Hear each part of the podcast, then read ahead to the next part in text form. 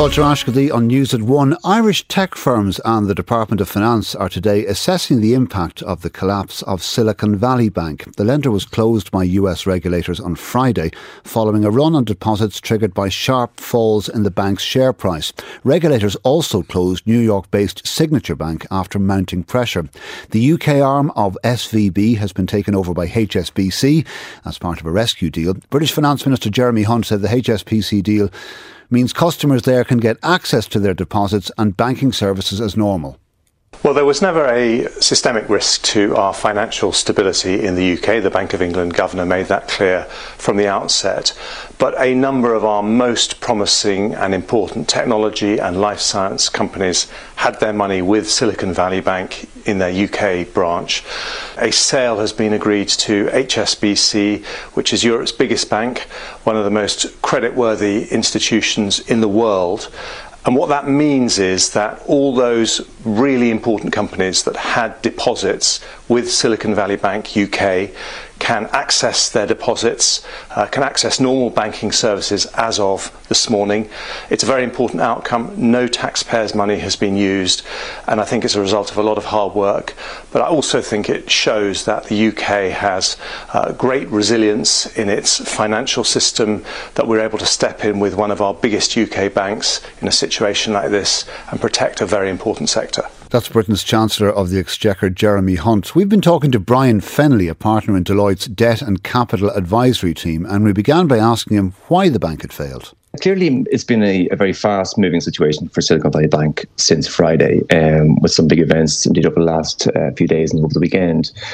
I guess why, it's failed really is a classic mismatch which developed between the bank's liquid cash deposits and its long term liabilities as a result of on the one side, fewer venture capital equity rounds and the IPO market being shut. And on the other side, the cash burn remaining high in the venture capital space more generally.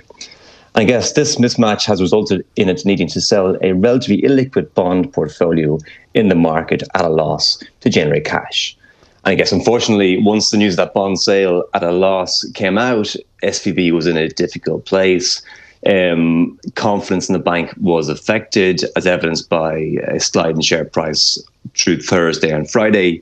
Um, and forcing many customers to seek to withdraw funds. So and really, there was a run on the bank, essentially, yes. Es- es- essentially, yes. And the move by the regulators on Friday was to stave off a full scale run on the bank, correct. So, for people who had money in the bank, is their money safe? Well, the money is safe now, Gavin. Okay, um, so the events of the weekend appear that there's been significant ones both in the UK and in the US. If we take the UK, first of all, the government and the Bank of England this morning announced that SVB UK Limited, the group's UK entity, has been sold to HSBC for one pound. HSBC being the was the largest bank in Europe and one of the largest financial institutions in the world. I guess this acquisition by HSBC ensures that SVB UK's customer deposits are protected that those customers will have accessed those deposits this morning, and indeed that banking services will resume as normal today. So, Irish deposit holders are they are they safe, Brian?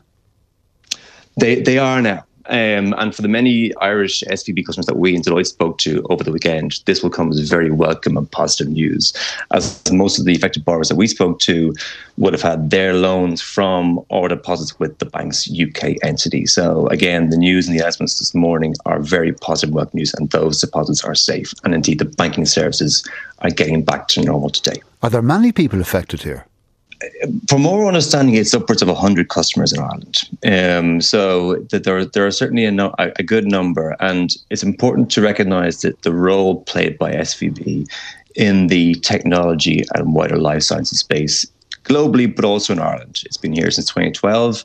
Um, a very well respected bank, very well respected too by the venture capital and private equity community too. So in in the broader technology and life science industry, um, it would have a strong penetration of customers in the Irish market. What's going to happen today?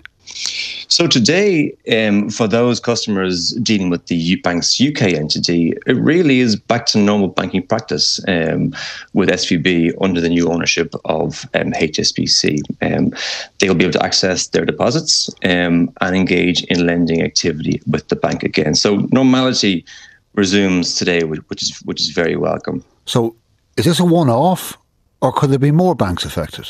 I think it's very early to speculate on that, Gavin, at this point in time. Um, the fact that the actions both in the UK and the US have sought to protect customer deposits and to bring normalcy back to banking relations today is very, very welcome. And that will bring a greater degree of safety, comfort, and confidence around banking more generally.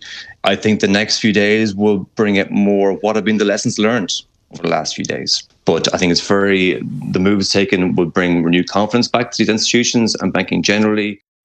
That's Brian Fenley, a partner in Deloitte's Debt and Capital Advisory team. Within the last few minutes, US President Joe Biden has said he will seek tougher banking regulations in the wake of SVB's collapse and said the bank managers will be fired. I'm going to ask Congress and the banking regulators to strengthen the rules for banks to make it less likely this kind of bank failure would happen again, Biden said in televised remarks from the White House, adding that the management of these banks will be fired.